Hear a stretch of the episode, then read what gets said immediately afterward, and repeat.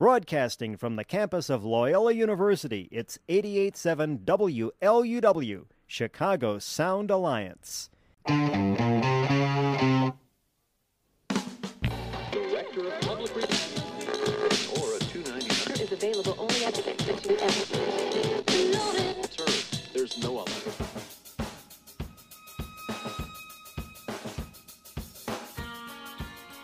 Thrilled to be here.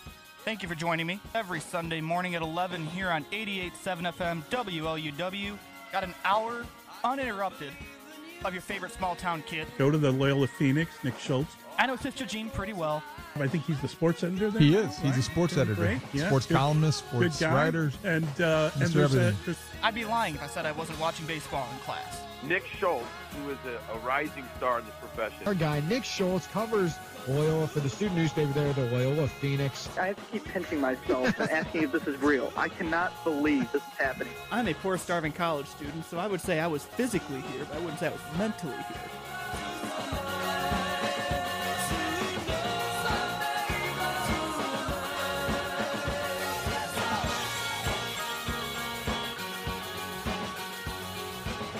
So last week when I signed off, I said I was hoping that we'd be talking about a new Bears head coach, new general manager, and we'd be talking about maybe coaching staffs or whatever. I did not think we'd be talking about the start of a coaching staff that's honestly really impressive to me. It was a big week for the Chicago Bears this week. I'm going to dive into that. And we had a lot of big breaking news yesterday, and it happened right in the middle of my shift. So I'm going to tell you about how that went.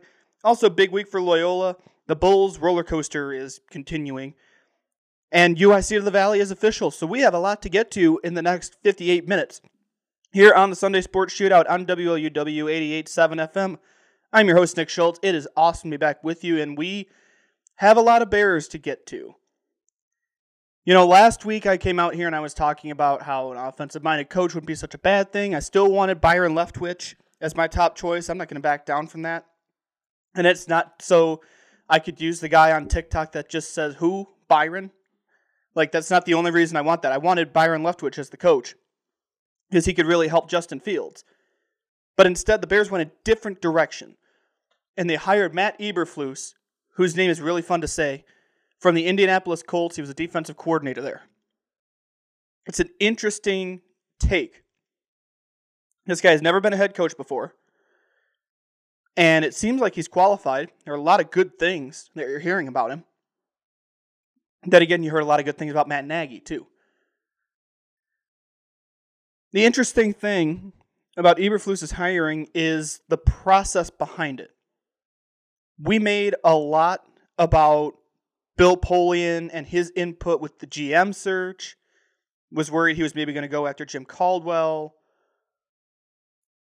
As it turns out, he hired he hired Ryan Poles as general manager. So yes, I'm going to keep making the joke that George McCaskey can still go out in the press conference and say Ryan and Matt are football guys. That's not going to stop. But the interesting thing here is the whole time you heard the final say on the on the GM and head coach can be mine. That's what you heard from George McCaskey. It's going to be his decision. As it turns out, this is from multiple different people, multiple different reports saying Matt Eberflus was Ryan Poles' hire. So that's an interesting ripple to this whole thing because that's not how the Bears are traditionally operated. Think back when Ryan Pace was hired as general manager, which I'm going to flip Ryan Poles and Ryan Pace a lot over the next few weeks while I get used to this.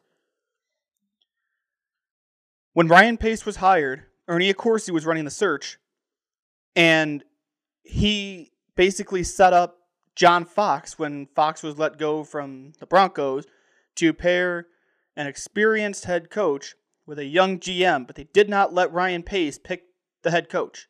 That is an important context here because a lot of people, when they talk about Ryan Pace, they talk about how he hired Fox. He did not hire Fox, that was an arranged marriage.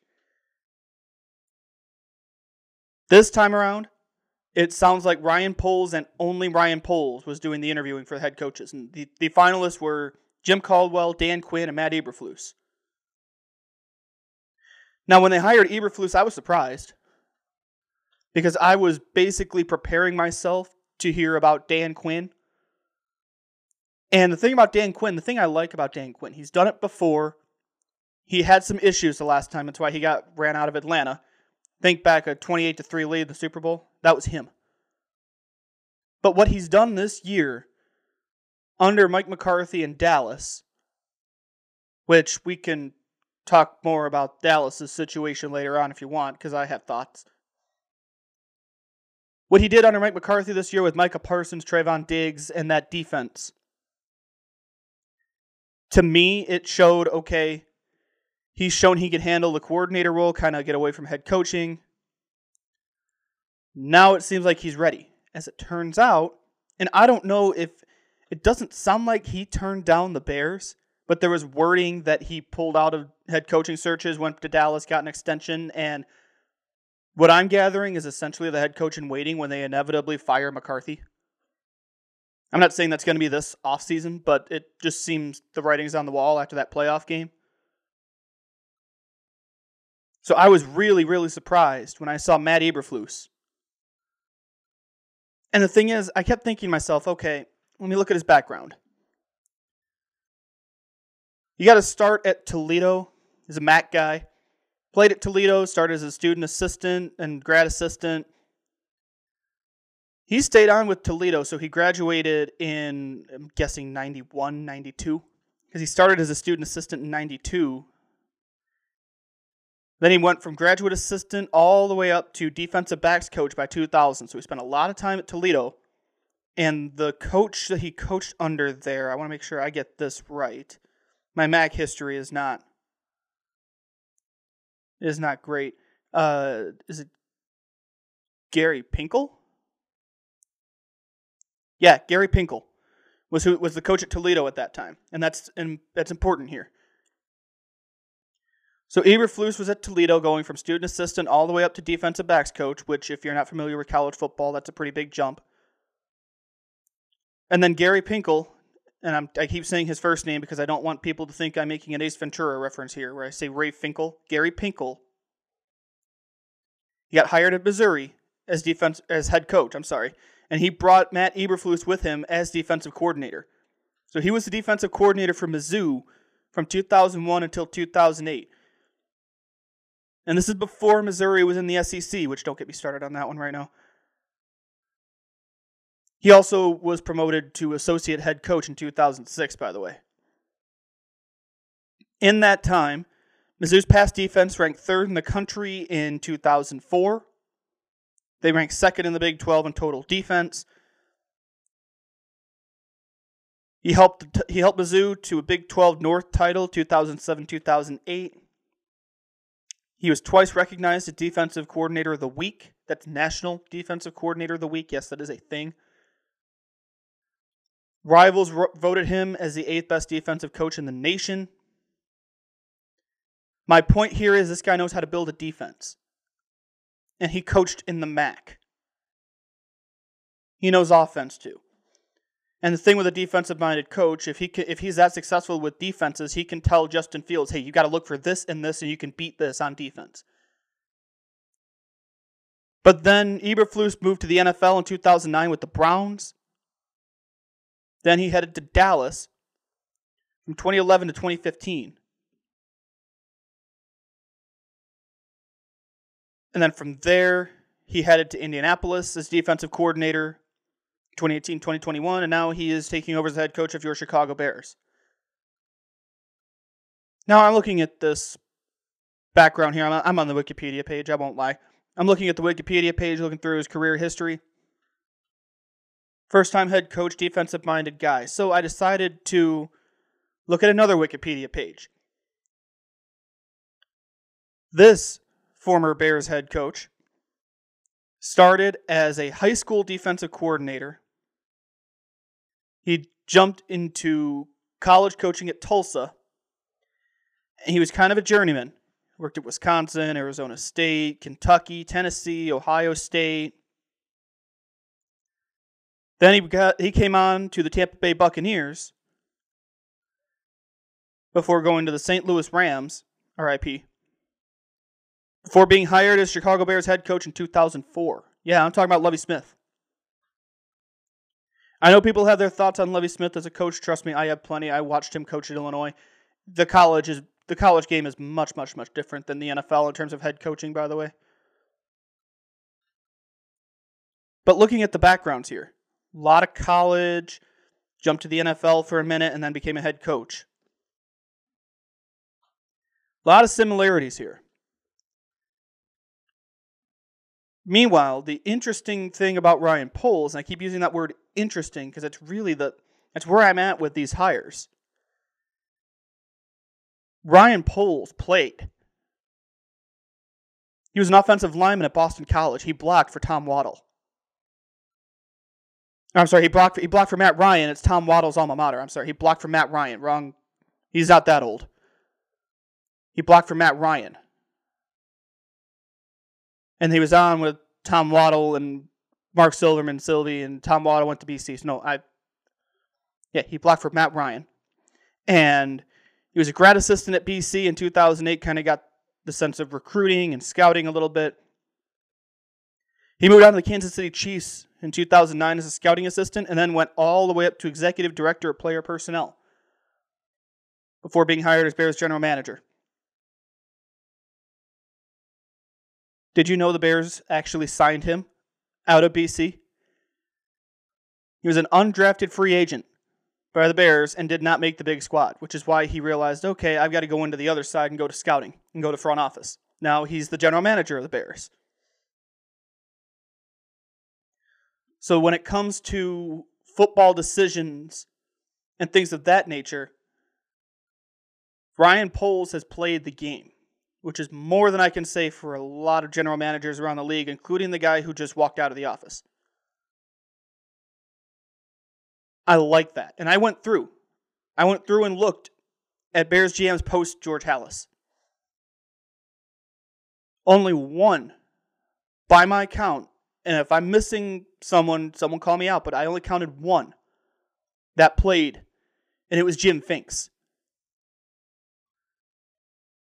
And Jim Finks, he was the general manager of the Bears from 1974 to 1982. That tells you how long it's been since the Bears have had a general manager that has played the game. I think that is the separator here. Because I, I, I didn't have a GM candidate in mind. I had I said last week maybe Kwesi Adofo-Mensah or Morocco Brown. To me, honestly, I when it comes to executives, not to sound like George McCaskey here, but I'm not a football evaluator like that. I don't. That's out of my league a head coach, I can tell you, okay, you got an offensive, you got a quarterback who I think should be and could be your franchise quarterback. You don't want to screw this up. But then from an executive standpoint, someone's just got to make sure the trains are on the tracks and make the football decisions and build this roster. And the fact that Ryan Poles was an offensive lineman, what have I been preaching and moaning about the last two years on this show? the Bears' offensive line. Now you have a guy who has been on that offensive line and can scout offensive talent. The more I think about it, the more I like him. But he hired a defensive minded coach, which that's great. I mean, I don't have a problem with a defensive minded coach. Sean McDermott's a defensive minded coach his offensive coordinator is Brian, well, was Brian Daboll, and they played in the game of the century last Sunday. Holy cow! Did you watch Bills Chiefs? I still work at the bar on Sundays. I kept my Sunday shift, even though I started full time at On Three. And that way I can work during the football games. And last week, I had a full bar. And we were watching that game, and the place was just going bananas. The last two minutes were insane. The Buffalo Bills have a defensive minded coach in Sean McDermott. But you've seen what Josh Allen has turned into. So Matt Eberflus is a defensive minded coach. Who do you get to run the offense? It was the biggest question I had when they announced Eberflus as head coach. And I have so much fun saying his name. One name that was thrown around was Pep Hamilton. That's a name Bears fans might remember. He used to be an assistant with the Bears. He worked in Houston this year, and I had never heard of Davis Mills until this year. He helped Davis Mills turn into a respectable, good quarterback. Maybe he was an option.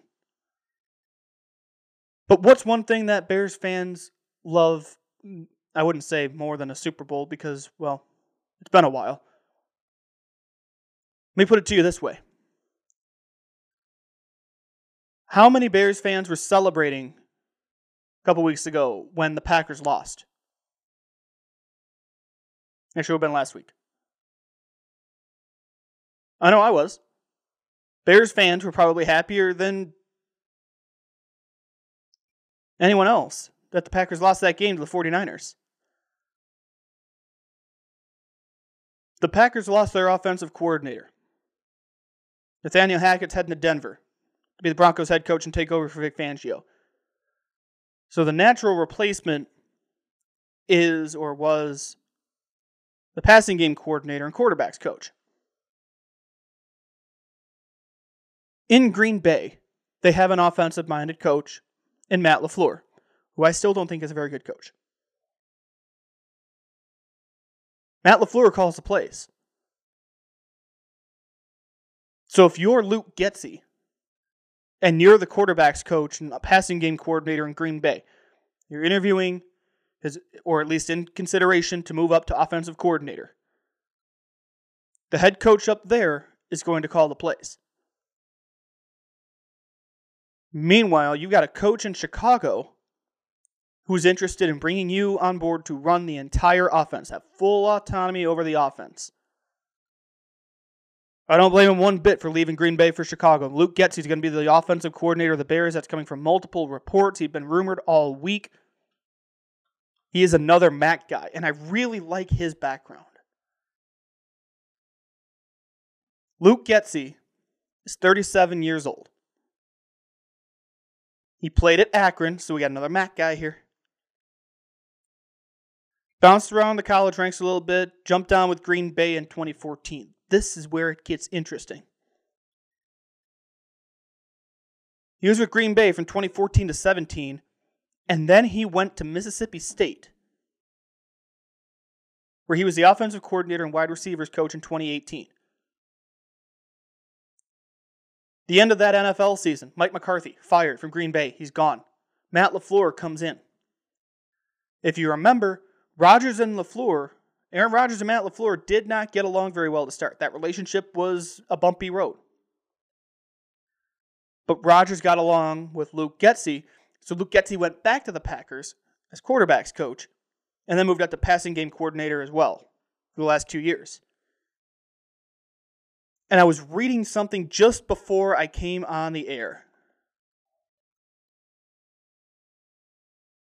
Did you know in the 2018 recruiting class, Justin Fields initially committed to Penn State? He did. He had committed to Penn State, he decommitted, and ended up going to Georgia, then ended up at Ohio State. during Justin Fields' recruiting,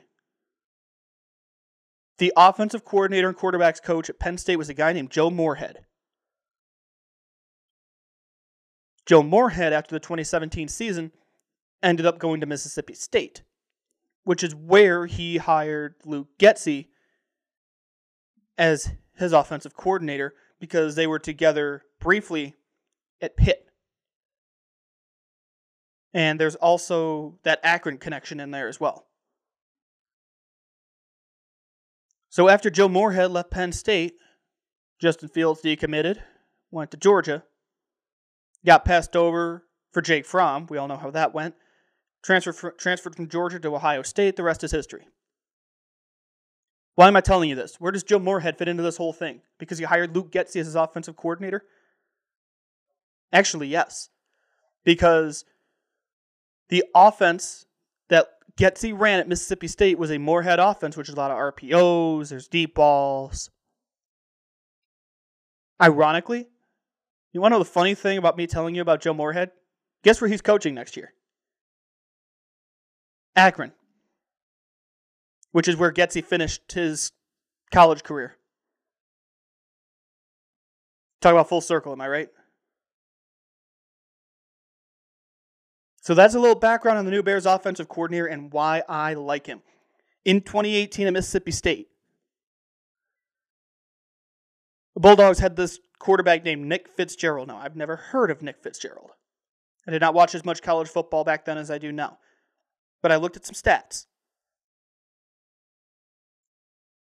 Nick Fitzgerald had 1,767 passing yards that year for 16 touchdowns. He also had 1,121 rushing yards and 13 touchdowns. So Luke Getsy was running the offense, offensive coordinator in college, for a dual threat quarterback. Justin Fields is a dual threat quarterback. That is a what I'm hoping. That's what I'm hoping the offense is going to look like. Now, the Bears are rolling the dice here. You've got a first time GM with a first time head coach with a first time play caller, at least NFL play caller.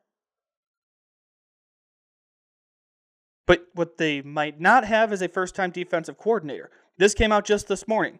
It's from Tom Pelissero at NFL Network.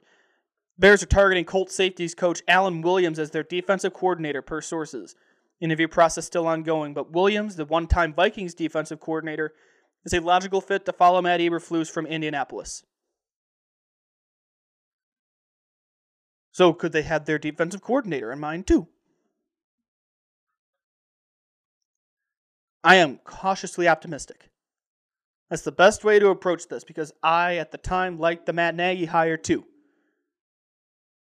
And after that first year, I did like the Matt Nagy hire. We know where I stand now.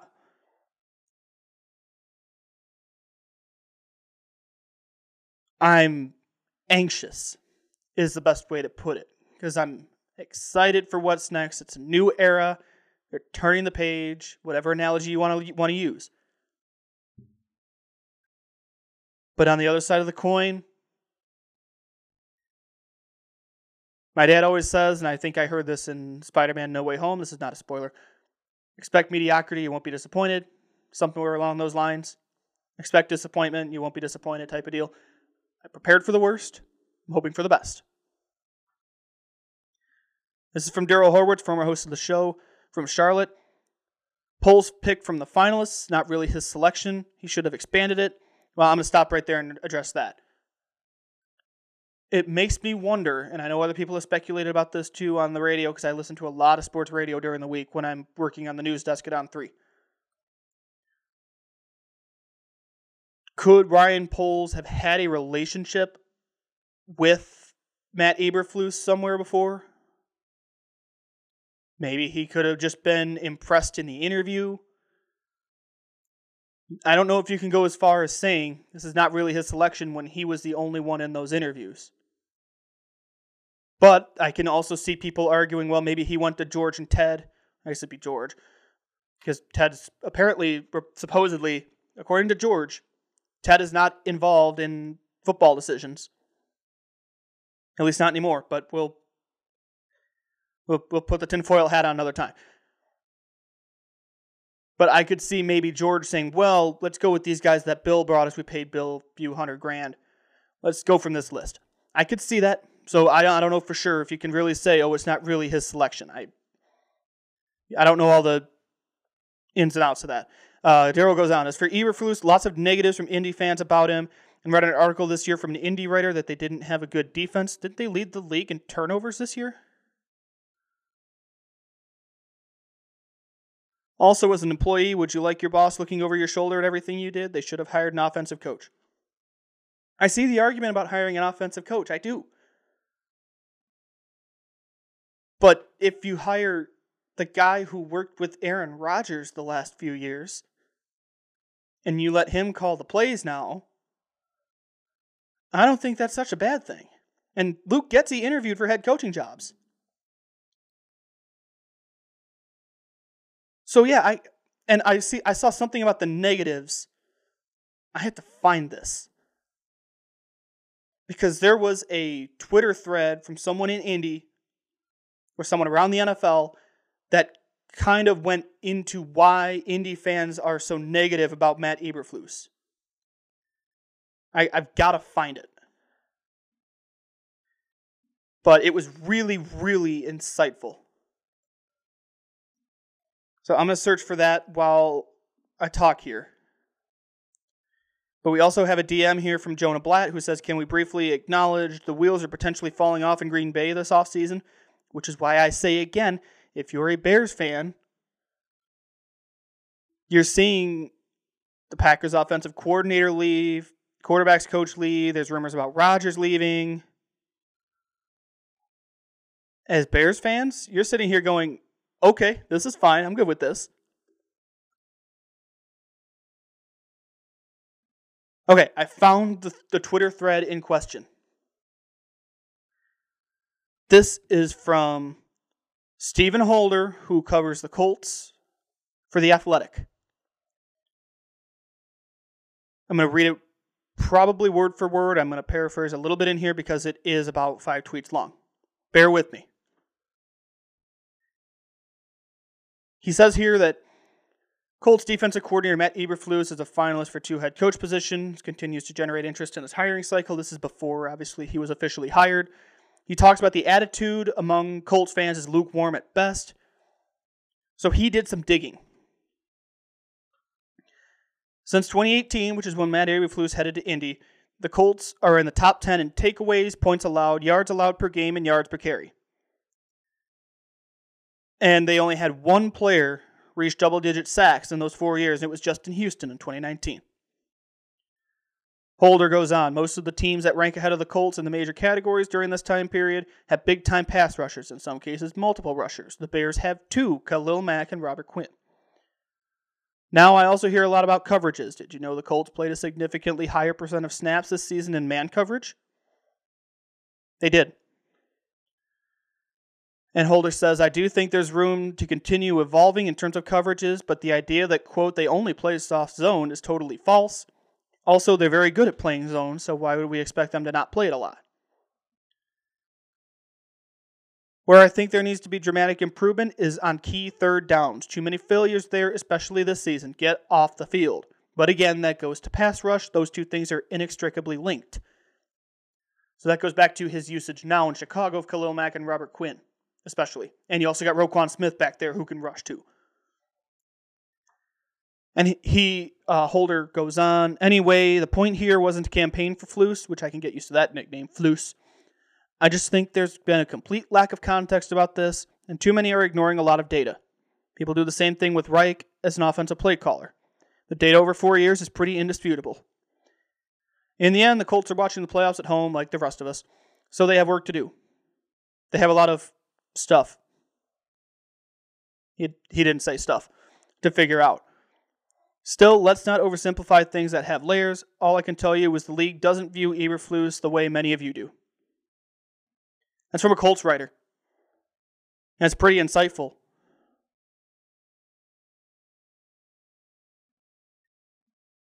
And once my computer quits, actually, it's operator error once I quit hitting the wrong button on here. Uh, Daryl said second. They were second in turnovers this year. Okay, not good in passing defense. He says Aaron Rodgers is Aaron Rodgers. He didn't make him good. Hopefully, he makes Fields good. It doesn't matter. My point isn't that Luke Getsy made Aaron Rodgers Aaron Rodgers. My point is he worked with Aaron Rodgers, and it goes back to why I wanted Byron Leftwich as head coach because if you work with the greats, you learn a lot from the greats. You can pass that knowledge along to the young guy. Now, I know Aaron Rodgers' game is drastically different from Justin Fields. When Aaron Rodgers runs, it's a big deal. But as far as decision making and everything mentally, there are a lot of lessons that he can pass along to Justin. Uh, Daryl also said the Colts faced 28th ranked offenses, so one article I read said it wasn't impressive. I haven't looked at their schedule.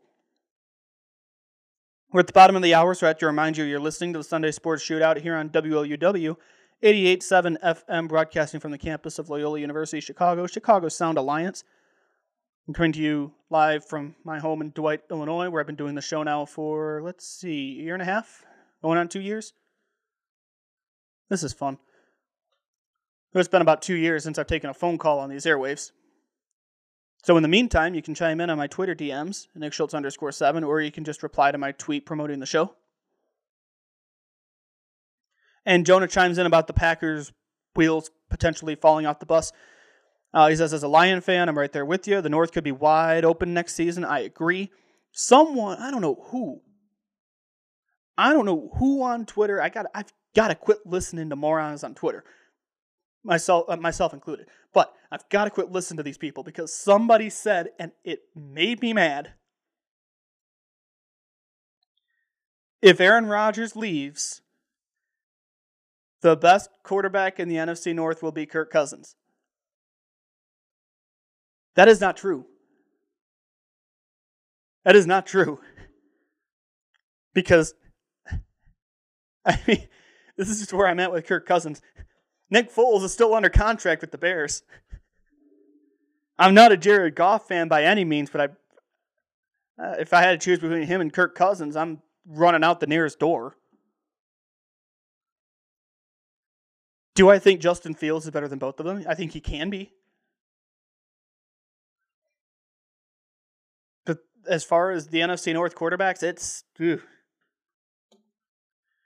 But to say Kirk Cousins is the best in the division if Aaron Rodgers leaves Green Bay, ah, uh, I don't like that. I'm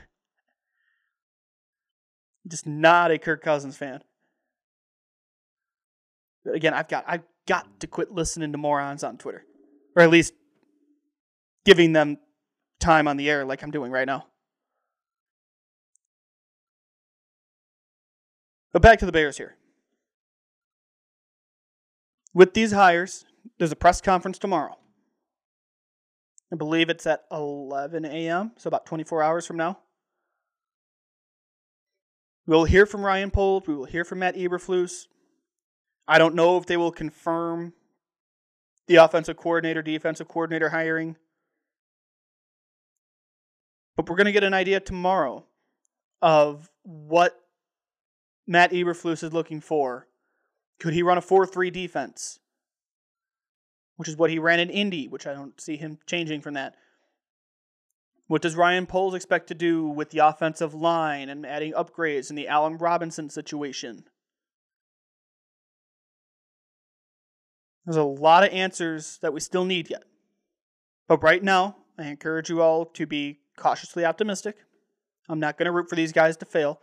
I did have to appreciate the caller on the score right after the news broke about Matt Eberflus's hiring, who called who called in to Dan Bernstein's show because Leila Rahimi was off, so it was Bernstein, and he called in. Yeah, you know Dan, you know we got to call this guy Matt Eberflus. Call him Matt Eberlose because all he's gonna do is lose.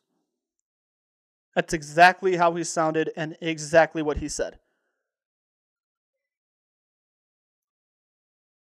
So it is uh, a lot of fun in Chicago when it comes to Bears coaching hires and the optimism or pessimism, I guess.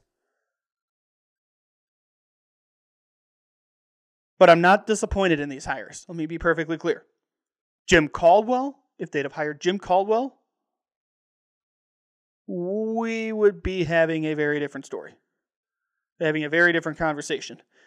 Because I wanted nothing to do with Jim Caldwell. I don't care that he's been a head coach before. I don't care that he was the supposedly the best coach in Detroit in the last few years, even though he still lost the playoffs. I'm not a Jim Caldwell fan. I did not want that. If they hired him, I would I would come out here and I would be just screaming into the microphone. I'd probably set the microphone on fire. But according to Jeff Hughes at the Bears blog, uh, I'm, like, you know what? Let me find the tweet. Because Jeff Hughes does a really good job covering the Bears. He's a blogger, but he's got really well placed sources, and he's been he's been right a lot of the time so far. He said this three days ago. there were two distinct coach camps in the lead up to Ryan Poles' hiring. Bill Polian and George McCaskey wanted Jim Caldwell. Ted Phillips and everyone else wanted Dan Quinn. Poles went his own way, and he hired Matt Eberflus.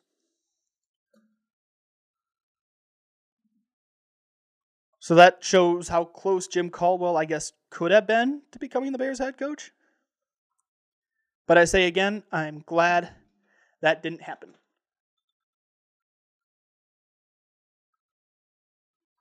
We're going to learn a lot tomorrow during the press conference. And we'll see. But I'll tell you what, bringing in Luke Getsy, I like it. I like it a lot.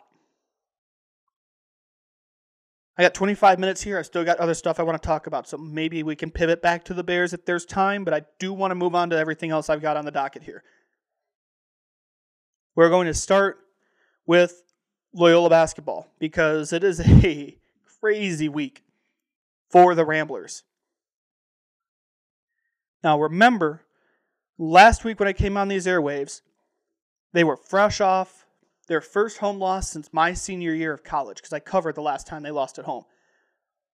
Isiaih Mosley dropped 40, Loyola lost by 10 points. This week, they had to play Southern Illinois at home on Tuesday, in Carbondale on Thursday. They've got Drake today. It's a lot of games in a short span, but that's where we're at with COVID and everything. That first game, that was cool. Watching that first game, Loyola Southern Illinois, was the first time Drew Valentine and Bryan Mullins have faced off. Two Porter Moser assistants squaring off with each other. And let's not forget that uh, Javon Mayman is on the Southern Illinois bench too. And London DeCubo is on the Loyola bench. So you've got a bunch of Porter Moser connections here. Loyola won that game 59 47. That game was closer than it sounds. And then the game on Thursday. Oh my goodness, the game on Thursday. Brick, brick, brick. Nobody wanted to make a shot.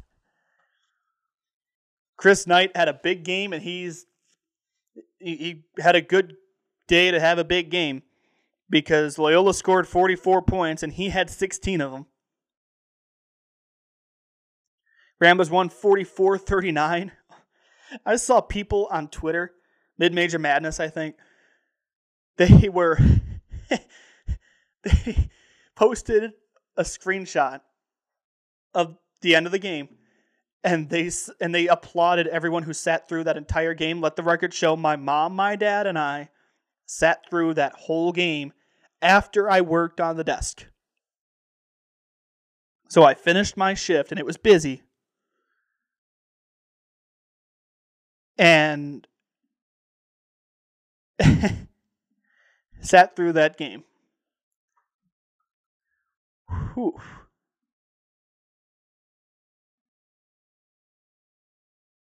It was a big win for Loyola because that got them back on the winning track. Seven and one in Valley play, sixteen and three overall. They naturally, when you lose by ten points at home to Missouri State, you're going to drop out of the AP poll. But they've got a chance to make a statement today. ESPN two at one o'clock. Drake in Des Moines. That is not going to be easy. Not going to be an easy game for Loyola today. It's going to be huge. This could have Arch Madness implications, which is right around the corner because we are coming up on February in a couple days. Which can you believe that we're coming up on February? I'm planning to get my credential hopefully soon, which your boy might be going to Arch Madness this year. Stay tuned. Hoping to make the trip down there. Gotta keep an eye on a couple things. But I agree with Jonah here. He said those games against Southern Illinois were defensive masterclasses on both sides. Yeah, you've got the two top defenses in the league. I said both games, I pity the poor soul whoever took the over. I looked that second game, which ended 44 to 39. The over under, this is not a joke. I confirmed this before the game and I confirmed it during the game. The over under was 125 and a half. At halftime, At halftime of this game, the score was 21 to 19.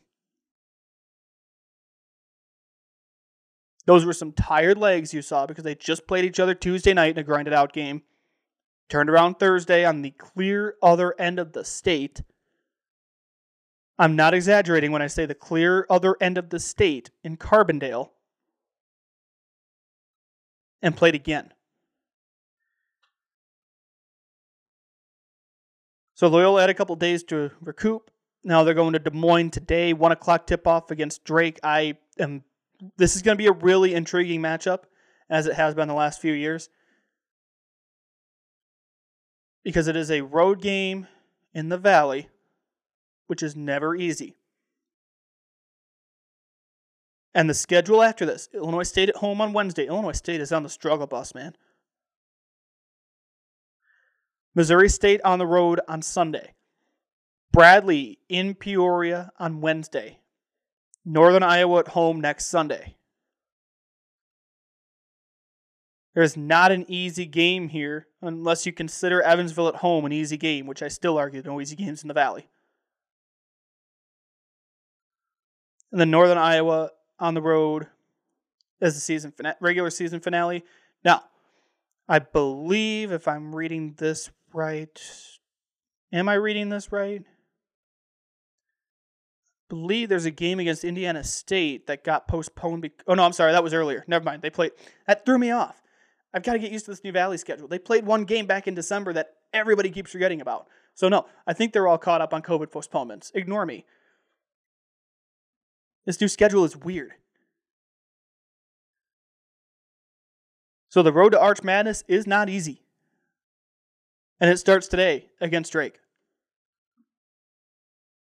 We're going to find out what Loyola is made of. They got to quit with these slow starts. They've got to quit with these scoring droughts. I really, really thought Porter Moser was going to take these little scoreless periods down with him to Oklahoma, which his Sooners put up a good fight against Auburn yesterday before Auburn became Auburn again and just put foot to the floor and cruised to a win. It was a one point game at one point. If you look at the final score, I forget what the final was off top of my head. I don't have it in front of me. That was a one point game at one point down at Auburn. One point game, three point game. Either way, it was one possession game. And then Auburn won by double digits. So, eight games into this Valley schedule. A lot more to go. But I think Loyola's in a good spot. I mean, I think they've got. Let's look. Let's look at the MVC standings here. Because the standings are they're going to be a good indicator of how tough the schedule is coming up. Ramblers are in first place at 7 and 1. Drake is a game back at 6 and 2. Missouri State and Northern Iowa. Where did Northern Iowa come from after that non-conference schedule? I wonder who told you they'd still be good this year. Oh wait, that was me. They're tied for third at 7 and 3. Then there's a little bit of a drop off. I wouldn't even say a little bit of a drop off because Bradley can still beat anyone on any given night too. They're five and four.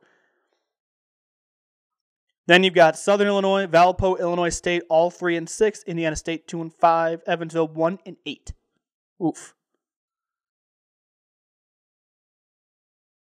Evansville, by the way, got blown out by like 30 points by Illinois State one day and then turned around and beat the Redbirds a few days later. I just is that where I bring out the Barry the Barry Hinson quote? It's the Valley. I don't know how I don't have that in my sound bay here, but I just can't believe we're getting close to crunch time. And Loyola's last go around in the Valley before UIC becomes Chicago's Valley team. Yes, UIC to the Valley is official. We broke this down last week. I did a Twitter Spaces about it on Tuesday. Was announced on Wednesday, I should say. I think I said Friday. on Wednesday. My week is all thrown off. Yeah, Wednesday, the Valley announced UIC. You know, I I think this is a really good addition here. And I think the Valley is in a really good spot. I posted the picture of the Valley footprint now. And I looking at it, I think it's a natural fit. I know there was talk of it was what Texas Arlington. Looking at this Missouri Valley Conference map, this is perfect. And I've had people ask me a couple times, what would you do for divisions? Would you do north, south, or east, west? Well, looking at this map, I would say I would say your cutoff line is going to be Terre Haute, Indiana. Then you got Indiana State, Evansville, Belmont, Murray State, Southern Illinois, Missouri State in the South Division. And on the North Division, UIC, Valpo, Bradley, Illinois State, Northern Iowa, Drake. You keep those rivalries intact. UIC and Valpo, former Horizon League teams. Bradley, Illinois State. Do I need to say anything more? Drake, Northern Iowa. Do I need to say anything more on that? And I think Arch Madness is going to be crazier with this, with the setup in the league. I think you're going to have a full day of games on Thursday. I'm not sure what the plans are. I'm speculating. I was hoping we'd hear about that from Jeff Jackson on Wednesday, but they didn't take questions at the podium. They took them separately, and I was here because I had to work that day. I didn't go up there. So I don't know what Jeff Jackson said about how things are going to look, if they're going to go divisions. I have no idea. I might try and work something out to maybe have him on the show. But the Valley's got a lot to figure out here with this new schedule, but it is official 12 teams. I'm I'm guessing, and this is what I've heard from people around the league too. I'm guessing they're going to stay at 12 teams at least for a little bit.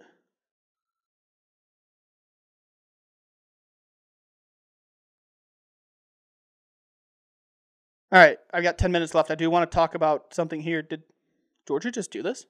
This is interesting. Because I'm a college football nut anymore.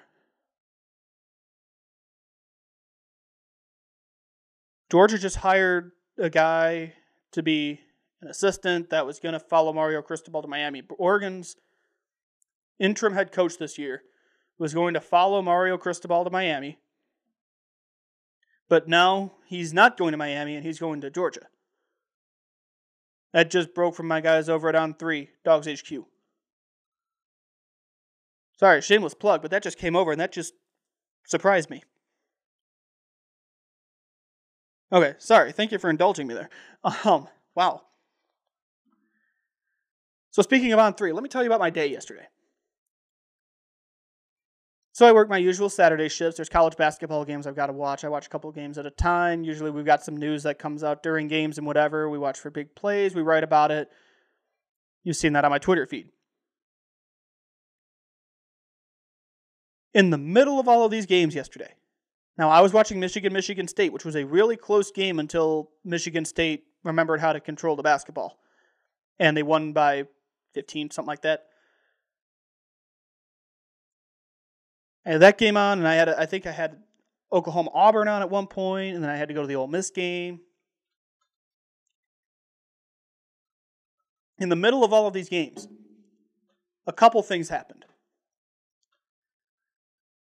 First, out of nowhere from Adam Schefter, Tom Brady is apparently retiring. That came out yesterday. That was that that made us busy. So that came out from Schefter. But then it started coming out about is he retiring? Is this true? There's an interesting statement from Tom Brady's agent that said, quote, I understand the advanced speculation about Tom's future without getting into the accuracy or inaccuracy of what's being reported. Tom will be the only person to express his plans with complete accuracy. He knows the realities of the football business and planning calendar as well as anybody, so that should be soon. So that makes you wonder is this true? And then Tom Brady's dad entered the chat. And I'm trying to find his quote via a TV station in Tampa.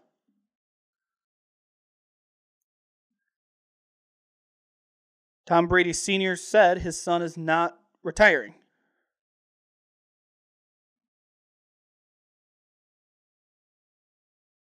Yeah, this is from Kylen Mills of KRON. Which KRON is in the Bay Area. That's not in Tampa. So Tom Brady Sr. tells KRON that his son is not retiring.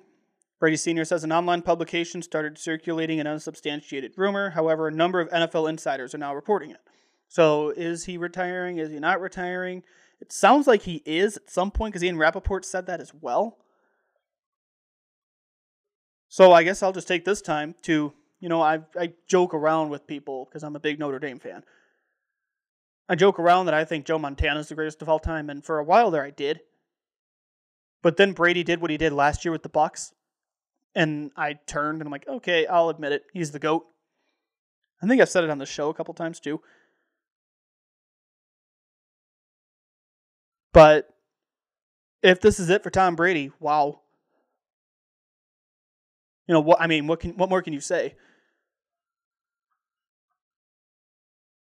So that's huge. That came out yesterday, and that's going to have ripple effects around the league. And then if Tampa's in the market for a quarterback, where do they go? Does a certain quarterback from Green Bay go to Tampa Bay? I don't know. I don't know what's going to be next. He's still got to announce it yet too, because Bruce Arians and the Bucs even said he he's informed us of nothing yet. So that was a crazy scenario. And then back to the college beat here. After that, Jackson Dart, a transfer quarterback from USC, announced his commitment to Ole Miss. Actually, I should say announced. It was reported that he's committed to Ole Miss. And then Lane Kiffin added fuel to the fire by tweeting about it and then deleting the tweets. And now I, I saw him during the show here retweet a couple things. So yesterday was just absolutely insane. And now we're still waiting on Caleb Williams' commitment as well. And all the while I'm doing all this, and I keep thinking, the Bulls lost to San Antonio last night? Just couldn't get that off my mind. Yeah, the Bulls not a not a good defensive performance, and Zach LaVine even admitted that after the game. Bulls are going through a rough patch, man. 30 and 18 right now. Lost to San Antonio 131 to 122. Bulls have lost now three of their last five. They've got Portland today, this afternoon. It's a 2.30 tip-off, by the way. That's weird. So you've got Loyola at 1, the Bulls at 2.30. See, that works out great for you for basketball fans in Chicago. DeMar DeRozan, though, all-star starter, as he should be. You know, there wasn't really much doubt he was leading the fan vote, and it, he was a consensus starter among the league, the players, and the media, which, as he should be. I'm old enough to remember when people said he was the worst signing of the offseason, too. So he's a starter. It sounds like sounds like Zach LaVine's going to be a reserve because Trae Young is a starter, even though was it the players voted for LaVine?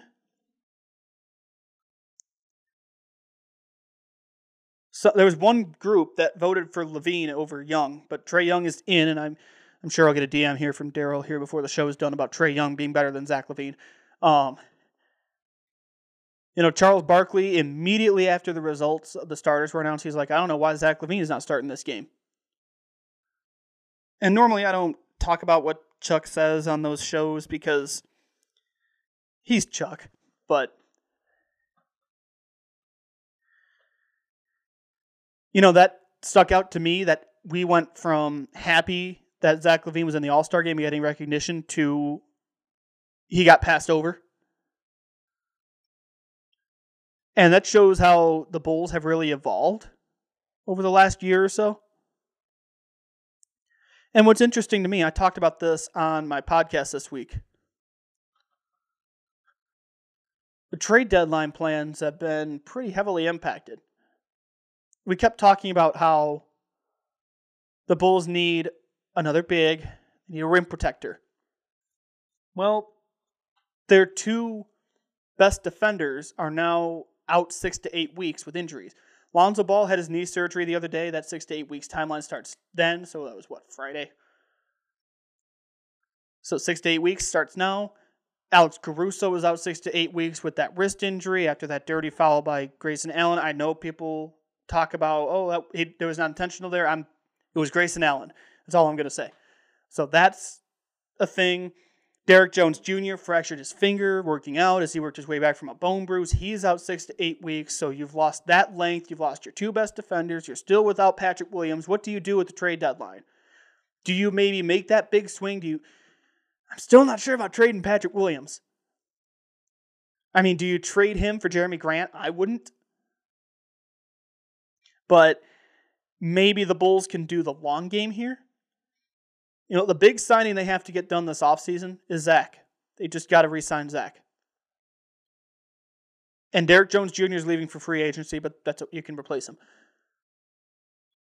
I think Troy Brown Jr. is a restricted free agent as well. My point is, the Bulls. I'm not advocating for a tank when I say this. Let me be perfectly clear. I still think they should compete to play in the playoffs. They should still, you know, I keep saying they should be a top four team in the East. Well, not without their two best defenders. But now, without those guys, they're still a playoff team. And I don't know. Do you still try? Do you still try for the championship run? Do you make that swing at the trade deadline? Or do you wait till next year? You get a healthy Patrick Williams back. You can maybe bring in a rim protector. You need a backup big man. I'm not a Tony Bradley fan at all. I've said that before. Your trade deadline's coming up in like a week and a half. So maybe two weeks. February 10th. The Bulls have to figure this out soon. And I don't know what direction they're going to go. But then again, who saw the Vucevic trade coming last year? I didn't. I about fell over when I got the text. I was subbing because I was a substitute teacher last school year. I was subbing when I got the text and I about fell over. So who knows what direction they're going to go. But they got to figure it out soon. And I, yeah, there's Daryl saying, obviously, thanks for the setup about Trae Young being better than Zach. And wow, Daryl, did we agree on something? I think we agree on something. Daryl says you don't trade Williams, certainly not for Grant. Wow, we agree. I can't tell you the last time we agreed on something.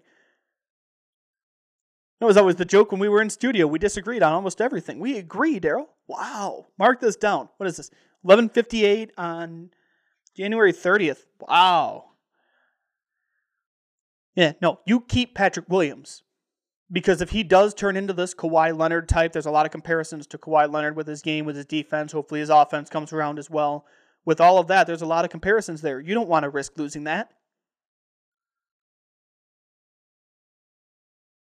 So, no, you do not trade Patrick Williams, in my opinion. Um, unless you can get some groundbreaking player, which I don't think there's a player good enough on the market to trade Patrick Williams, keep him.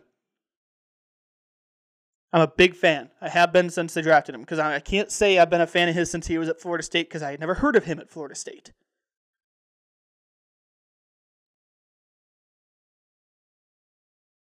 But the trade deadline is going to be something to watch going forward. I know we talked a lot of Bears today as well. The Bears staff is still coming together under Matt Eberflus and Ryan Poles. Big press conference tomorrow. I'm going to see how that goes, what the vision is for this team, see if they confirm some of these hires. I still am a big fan of this Luke Getsy hire, man. Because according to Adam Hoge, NBC Sports Chicago, he was more involved than he gets credit for in the passing game. I am I'm excited about that hire. Now, there's rumors about maybe trying to get Pep Hamilton to come on board as well. That would be a home run. It's going to be interesting. I'm out of time. Thank you, everybody, for listening today. We're going to have more Bears news and whatnot next week. We're going to keep you updated on the Valley race and the Bull situation. So much more going on as well. No baseball to talk about because they're still locked out. So we're going to still have some fun out of here. See you next week. Until then, stay safe, stay healthy, wear your mask, get the vaccines when you can. Talk to you back here next Sunday on the Sunday Sports Shootout on WLUW 88.7 FM. Have an awesome week, everybody.